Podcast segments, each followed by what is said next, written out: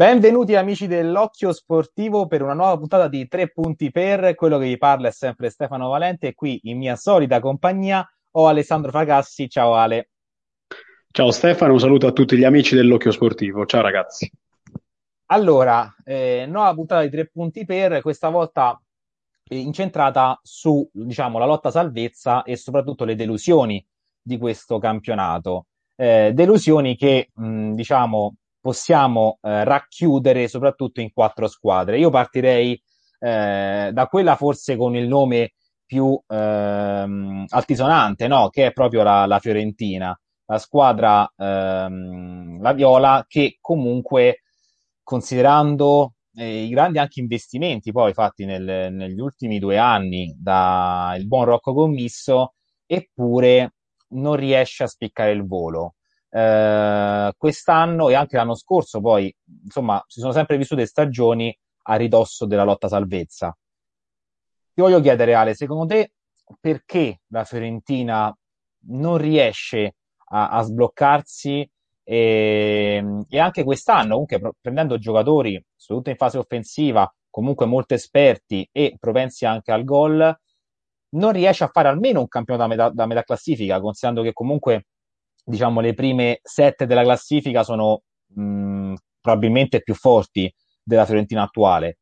Però io penso che non abbia nulla da invidiare al Sassuolo, al Verona, alla Sampdoria, eppure è, eh, è sempre lì negli ultimi posti, con il rischio poi che ogni anno eh, arriva di arrivare alle ultime due, tre, quattro giornate comunque con l'acqua alla gola.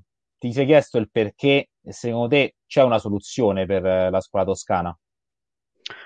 È difficile dare, dare, un giudizio sulla Fiorentina perché comunque la squadra a livello proprio di rosa è, valida, come dicevi tu. Cioè una squadra che, se andiamo ad analizzare la rosa come, eh, che ne so, possiamo fare con il Torino e come possiamo fare anche con il, con il Cagliari, sono tutte squadre almeno, non dico da, da Europa League, forse Torino e Cagliari hanno sì qualcosa in più rispetto alla Fiorentina, però i Viola anche a livello di gioco non, non fanno quel salto di qualità che, che, tutti si aspettano. Con il ritorno di Prandelli ci si aspettava chiaramente qualcosa in più. È arrivata una grande vittoria, quella di, di, insomma, di, di dicembre, prima della sosta natalizia con la Juve, però diciamo che la Fiorentina si è fermata lì perché poi ha vinto con il Crotone in casa un match che alla fine risulta fondamentale no? per la corsa alla salvezza, però di certo non ci aspettavamo la Fiorentina quintultima in classifica, quello no. I motivi, secondo me, sono da, da ricercare più che altro nel, proprio nell'atteggiamento dei giocatori. Eh, forse il problema più, più, grosso è proprio quello. Per esempio, mi viene in mente, mm, per esempio, Bonaventura, che è un nuovo arrivo no? alla Fiorentina che non sta sicuramente rendendo come ci si aspettava. Mm, più che altro, anche diciamo che questa squadra, ora lo possiamo dire, forse era anche troppo chiesa dipendente, nel senso che eh, con, con Federico, che giocava appunto sull'esterno, ehm, tutti gli allenatori che hanno appunto eh, allenato la Viola sicuramente mh, puntavano tutto sul, eh, sul, figlio d'arte, no? su Federico Chiesa. Ora che Federico è andato alla Juve, chiaramente la Viola ha perso tanta di quella imprevedibilità in attacco e insomma i risultati si vedono anche perché la Fiorentina, se non sbaglio, ha sia 22 punti in classifica, ma anche 22 gol segnati all'attivo, 35 invece quelli subiti. Quindi c'è un evidente problema anche in zona gol che, che, sta, che sta, pesando. Ecco.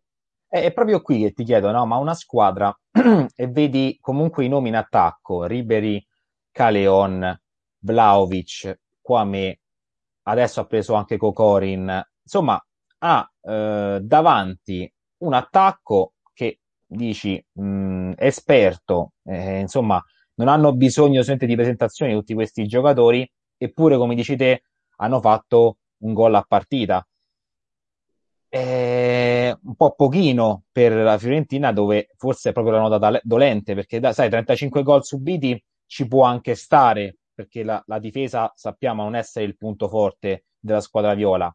Però se segni così poco mh, diventa poi difficile vincere le partite. Beh sì, considerando anche che comunque eh, hanno un Frank Ribery che comunque la sua età ce l'ha, i colpi chiaramente del campione ci sono sempre, no?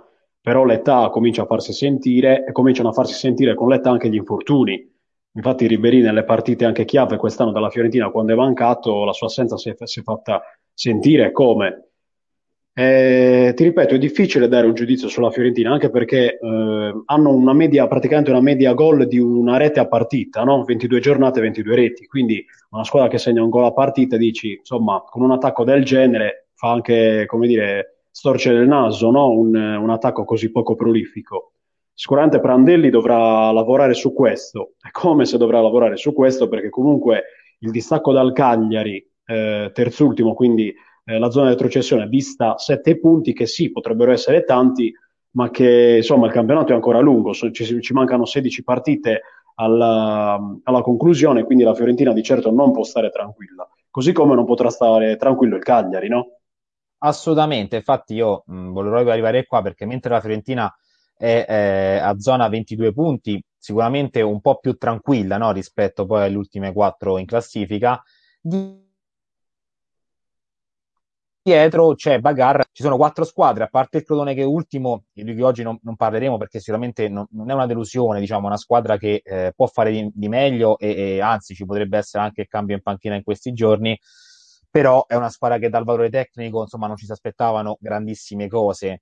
Eh, si aspettavano sicuramente, eh, diciamo, più, ehm, più aspetti positivi da tre squadre che sono dietro la Fiorentina e sarà anche un, diciamo, hanno anche un margine abbastanza notevole di distacco perché il Torino è a 5 punti e più dietro abbiamo il Cagliari a 15, ovvero 7 punti dalla Fiorentina e il Parma addirittura a 13, poi giocherà questa sera con il Verona. Partiamo proprio dal, dal Torino e anche dal Cagliari, perché ti chiedo entrambe le squadre, perché venerdì prossimo ci sarà Fiorentina-Spezia, che sarà una partita molto importante per la Fiorentina che giocherà in casa, ma contro una squadra informissima come lo Spezia, che eh, insomma arriva dalla vittoria incredibile con il Milan per 2-0, ehm, che ha tolto anche il primato ai rossoneri, e sempre venerdì sera ci sarà l'altro scontro, uno, anzi uno scontro diretto per, proprio per la salvezza a Cagliari-Torino.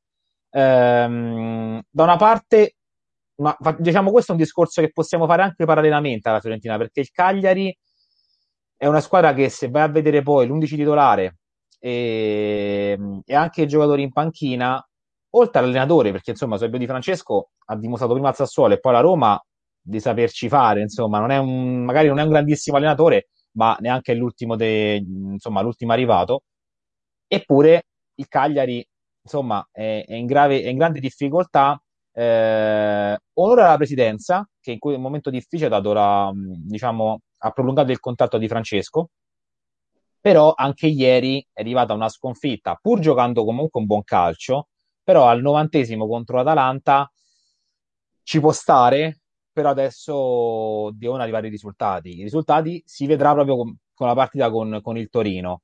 Torino che invece eh, dal suo canto arriva da, eh, se non sbaglio, 5 pareggi di fila, quindi anche il Torino dovrà comunque, eh, diciamo, ecco, non perde più, però non riesce neanche a, sbloccarsi, insomma, in quanto a vittorie una partita, diciamo, da dentro o fuori per entrambe le squadre, perché un pareggio, a mio avviso, non accontenterebbe nessuno dei due. Ehm, secondo te, innanzitutto, chi vedi meglio nello sconto diretto? E poi ti volevo chiedere dove, dove le due squadre devono migliorare. Da una parte il Cagliari, che magari avrà delle lacune più importanti in alcuni reparti, e dall'altra parte il Torino, considerando che comunque c'è davanti un giocatore come Belotti che sta continuando a fare bene ed è uno dei giocatori più in forma del campionato. Allora, parto dal, dal, Torino perché per ora è in zona tranquilla, in zona salvezza, al momento ovviamente che siamo alla ventiduesima, però come abbiamo detto ce ne sono partite da giocare.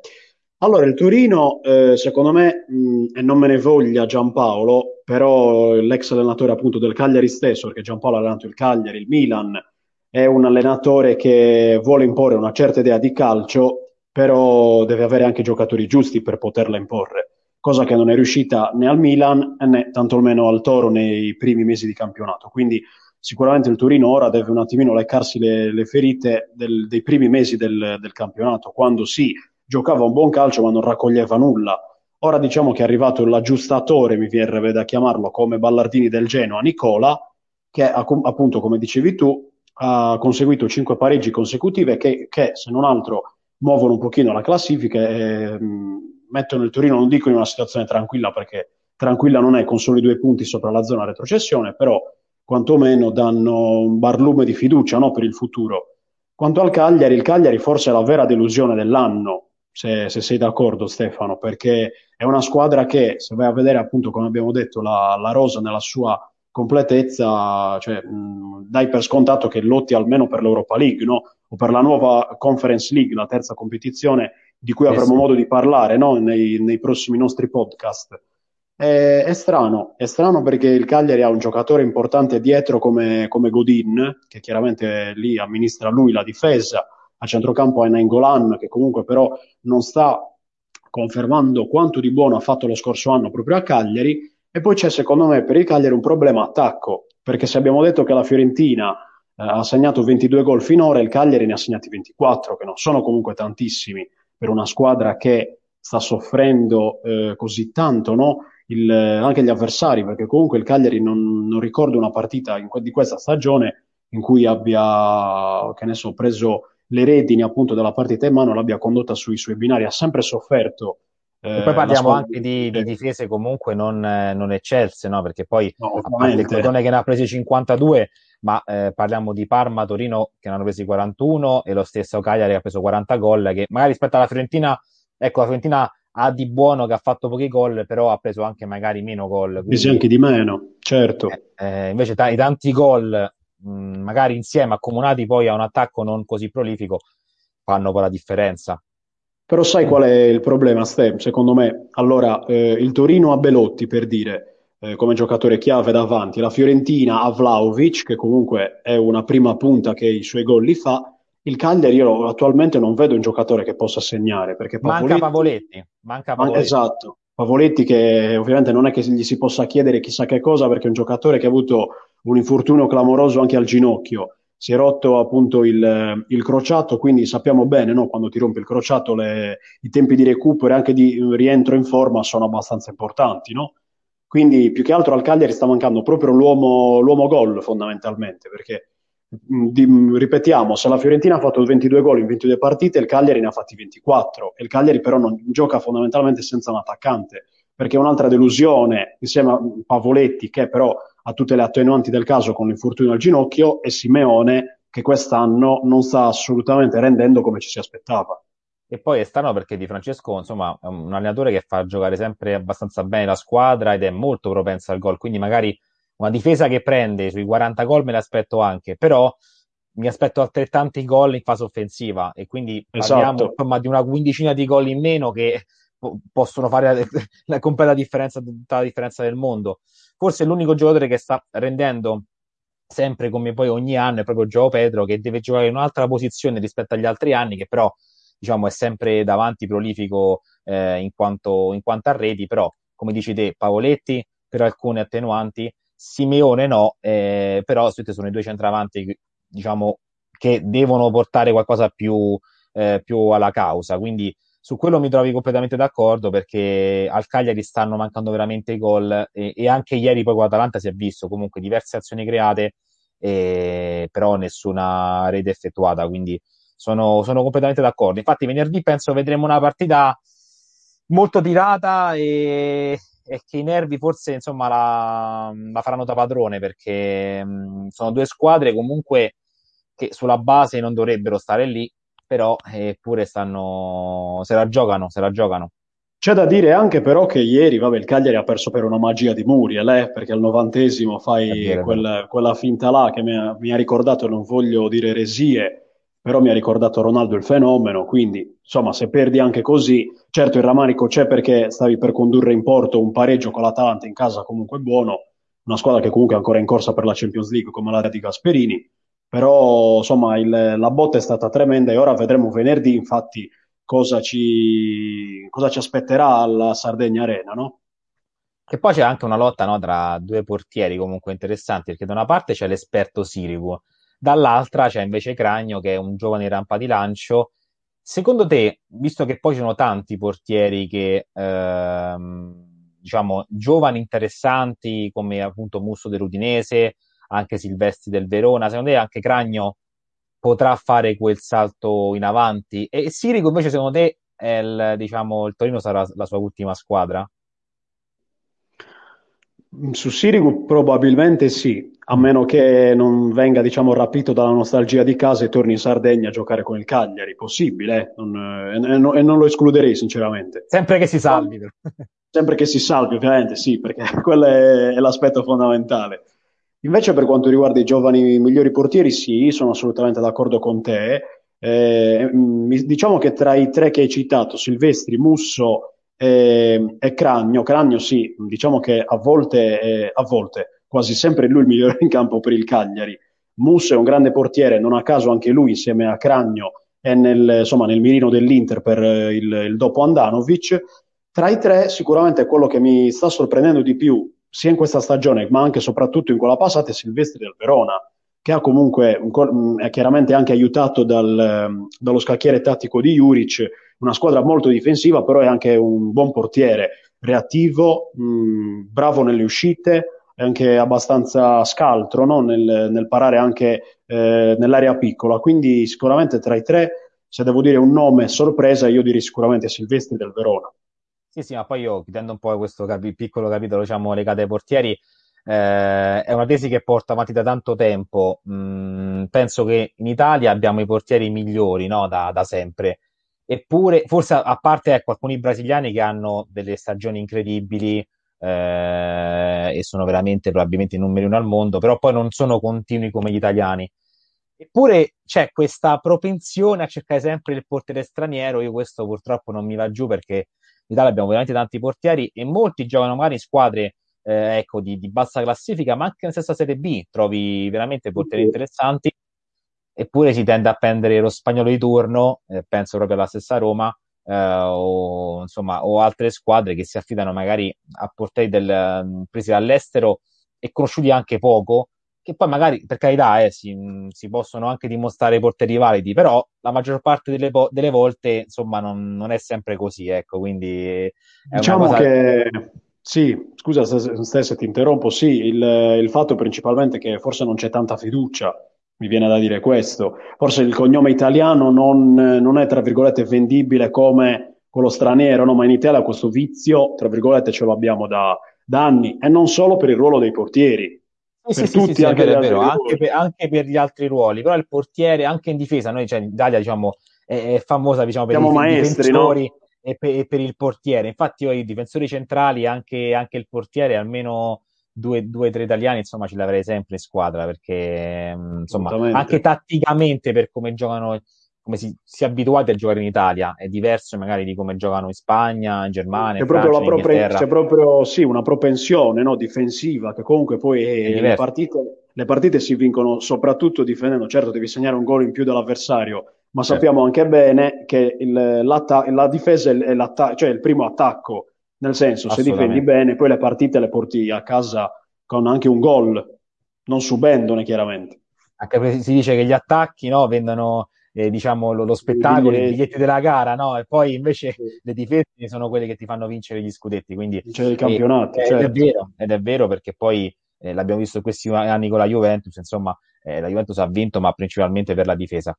Passando e chiudendo, insomma, questo episodio, questo quinto episodio dei tre punti per, andiamo a analizzare l'ultima squadra che è il Parma. Un Parma che eh, è penultimo in questo momento in classifica, giocherà questa sera con il Verona una partita comunque a proposito di, di portieri, no? proprio dello stesso eh, Verona di Silvestri, una partita completa perché giocherà al punto al, Bente, al Bentegodi e poi settimana prossima eh, il Parma giocherà in casa contro l'Udinese ehm, anche quella insomma una partita difficile perché l'Udinese è vero non ha giocato benissimo con la Roma però una Roma sicuramente molto, molto positiva ieri eh, all'Olimpico però l'Udinese sicuramente in forma nelle ultime gare. Quindi il Parma già non vive un ottimo, un ottimo stato di salute e ha anche davanti due gare che, che, sulla carta insomma non sono proprio semplicissime, però deve cercare di fare punti assolutamente perché poi la classifica eh, c'è il rischio che poi anche quelle davanti, eh, insomma, basta una vittoria ad esempio della Fiorentina per prendere anche il largo e, e, poi anche tra Torino e Cagliari, metti che insomma eh, il Torino dove, dovesse vincere a Cagliari, eh, diciamo per il Parma sarebbe complicato ribaltare insomma 6-7 punti di distacco. Anche qui, come nelle altre squadre, perché secondo te eh, il Parma, che comunque nell'ultima sessione di mercato è stata forse quella più attiva no? tra tutti gli acquisti che, insomma, eh, che, che ha fatto, e se vai a vedere anche l'attacco, insomma, ha giocatori ha preso Pellè, eh, che è vero si è fatto veramente subito male, però insomma un sì. giocatore che eh, è vero veniva dalla Cina, però un giocatore di tutto rispetto, ha davanti giocatori comunque come Cornelius, come Inglese, ha Gervigno, Dennis Mann che eh, sembra, insomma, da, da, quello che si dice anche, anche, lui è un ottimo, potrebbe essere un ottimo esterno, eh, insomma Caramò, eh, davanti, centrocampo c'è Kurtic, eh, Kuczka, insomma Kuczka. ha una squadra che ehm, vedendo i nomi, anche il Parma, insomma, non la darei assolutamente tra, tra le ultime in classifica. Eppure quest'anno, forse come non mai, rischia la retrocessione. Eh sì, e ci siamo dimenticati anche di citare sia Bruno Alves in difesa, anche Seppe in porta. A proposito di italiani portieri validi, cioè Seppe è un buon portiere. Eppure il Parma, mm, eh, diciamo che è un alter ego del Torino, secondo me nel senso che il Torino, eh, come il Parma, ha cambiato l'allenatore. A Parma avevano Liverani e lo hanno poi esonerato per riprendere Roberto D'Aversa, protagonista di due salvezze consecutive in Serie A. E, non so, è, è difficile anche, anche, qui, Stefano, dare un giudizio. Nel senso che se abbiamo detto che Torino, Cagliari e Fiorentina segnano non tantissimo, mh, questo discorso vale soprattutto per Viola e la squadra di Francesco, il Parma ha segnato in 22 giornate 14 gol. Quindi voglio dire, 14 gol e 41 reti subite. Quindi voglio dire, il quadro non è bellissimo. Addirittura il Crotone, eh, che comunque è ultimo in classifica, di gol ne ha fatti 23, mh, mm, con una, appunto una differenza di 9 reti in più. Quindi voglio dire, il problema del Parma non può che essere l'attacco. Hanno preso anche un giocatore molto valido, giovane, del, della seconda squadra del Bayern Monaco, Zirchi, che è un buon giocatore, però la Serie A è un'altra cosa, la Serie A è un campionato che, come ben sappiamo, è, molto, è molto difficile, soprattutto quando ti devi salvare, soprattutto quando devi fare risultato. Il Parma ora deve chiaramente vincere la domenica prossima, ma soprattutto deve sperare che Cagliari e, Torino si annullino, che la partita finisca almeno con un pareggio per sperare, perché sinceramente se il Torino dovesse andare a vincere alla Sardegna Arena e il Parma non dovesse fare il risultato pieno in casa con l'Udinese, la vedo veramente, veramente difficile. Veramente difficile. Perché poi dopo comunque 6-7 punti sappiamo che è difficile recuperarli per le squadre in alta classifica, ma soprattutto per quelle dietro. Poi Vogliamoci, esatto. Diventa, diventa anche complicato. È anche vero che comunque davanti il Parma ha mosso, insomma, diversi, ha preso, come ho detto prima, diversi giocatori e, sai, magari ecco, con, con, un attacco, insomma, giocatori come appunto Pellè e stesso Gervigno, insomma, mi aspetto che in attacco cambi un po' registro. Secondo te, chiudendo poi questa puntata, eh, e visto che facciamo sempre un po' di pronostici e previsioni, ehm, e poi ne, comunque ne riparleremo poi verso fine campionato della lotta salvezza, no? Però in, que- in, questo momento, comunque per te, visto che mancano ancora tante giornate e il campionato è sicuramente lungo, però a 16 giornate dalla fine, secondo te quali saranno le tre squadre che retrocederanno in Serie B?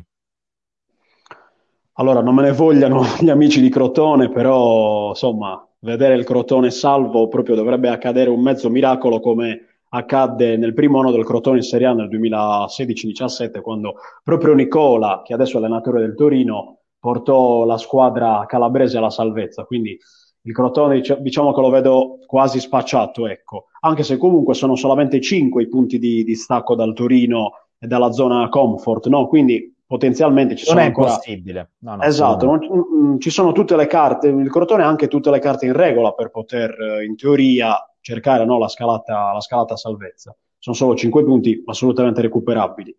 Il Parma, il Parma secondo me è una, una seria candidata alla retrocessione in B per i motivi che dicevamo prima, soprattutto offensivi, anche perché giocatori come per esempio Gervigno, come per esempio lo stesso Bruno Alves in difesa stanno mancando e quindi mh, sinceramente il Parma lo vedo, non lo vedo benissimo. Poi stasera è una partita anche particolarmente impegnativa a Verona E il Verona delle ultime settimane certo non è, non è brillante come nel mese di dicembre, però sicuramente è una squadra sempre ostica.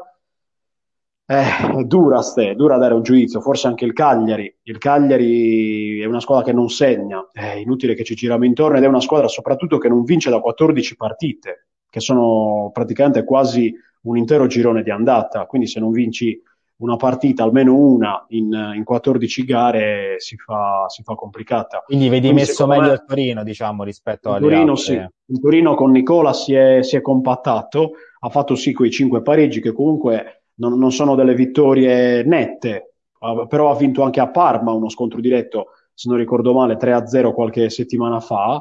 E quindi sì, io il Toro sinceramente ora lo vedo più, diciamo più consapevole dei propri mezzi, ecco, cosa che in questo momento non hanno né Cagliari né Parma né Crotone. Penso proprio che saranno queste ultime tre a dire addio per la prossima stagione della Serie A.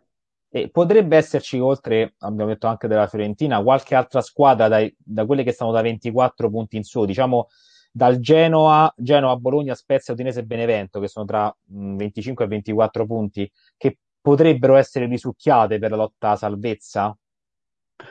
Guarda, forse mh, nelle ultime settimane chi sta soffrendo in maniera particolare forse è l'Udinese stessa, nel senso che ha sì conseguito dei risultati importanti con, con Atalanta e Inter in casa, no? pareggiando entrambe le partite, però è squadra che, che, vive sulla sua stella De Paul, però chiaramente una squadra non è che può dipendere da un solo giocatore. E soprattutto l'Udinese, secondo me, verrà risucchiata per un motivo molto semplice, ovvero il fatto che hanno ceduto il loro attaccante, la loro stella in attacco, ovvero Lasagna al Verona, e loro l'hanno rimpiazzato con Llorente, che per carità è un giocatore che ha esperienza, ma non ti garantisce assolutamente quei gol che invece Lasagna ti dava con certezza. L'altra, la riserva di Llorente è Okaka poi, quindi secondo me si è indebolita davanti l'Udinese, dovrà stare molto molto attenta al ritorno probabilmente del Cagliari, lo auguro alla squadra rossoblù e ovviamente anche del, del Toro che senz'altro dovrà risalire la china. Anche se poi l'Udinese ha preso De Lofeo che mh, è un giocatore su, diciamo, su, sugli esterni che può fare anche insomma, la, sì, la differenza. Un'esperienza, più... sì, certo. in Premier, però non hanno quel, quel giocatore prolifico in attacco come era sì, la sì, sì, quello è vero, quello è vero hanno perso tanto davanti. Sì, anche per me, diciamo, ecco, Crotone e anche Parma le vedo, le vedo insomma difficili, anche se poi la lotta salvezza quest'anno è, è, particolarmente avvincente. Non so perché, però per me il Cagliari alla fine si salva. Eh... E chi è la terza retrocessa? Eh, la terza, purtroppo, vedendo la classifica, eh, potrebbe essere una lotta tra, tra Torino eh, non lo vorrei dire perché, però anche la Fiorentina, non lo so, mh, ho dei dubbi perché purtroppo è una squadra troppo altalenante e se, le, se quelle dietro ries- iniziano a fare risultati mh, Rischia, diventa sì, complicato. Però ecco, il Torino quest'anno è vero che non perde un po' di giornate, però neanche vince, quindi eh, staremo a vedere. Comunque è una bella lotta perché non, non ci sono, ecco, eh, forse l'anno scorso erano un po' più scontate le retrocesse, invece quest'anno è molto più avvincente. Comunque, sì. noi siamo arrivati alla fine. Ringrazio te, Ale. Grazie a te, Stefano. Un saluto a tutti gli amici ascoltatori dell'Occhio Sportivo. Ciao, ragazzi. Ciao a tutti e eh, ricordiamo insomma che la prossima puntata di tre punti per ci sarà appunto lunedì prossimo per diciamo un nuovo tema che eh, non vi diremo oggi, ma vi lasceremo poi scoprire con il tempo. Ciao a tutti.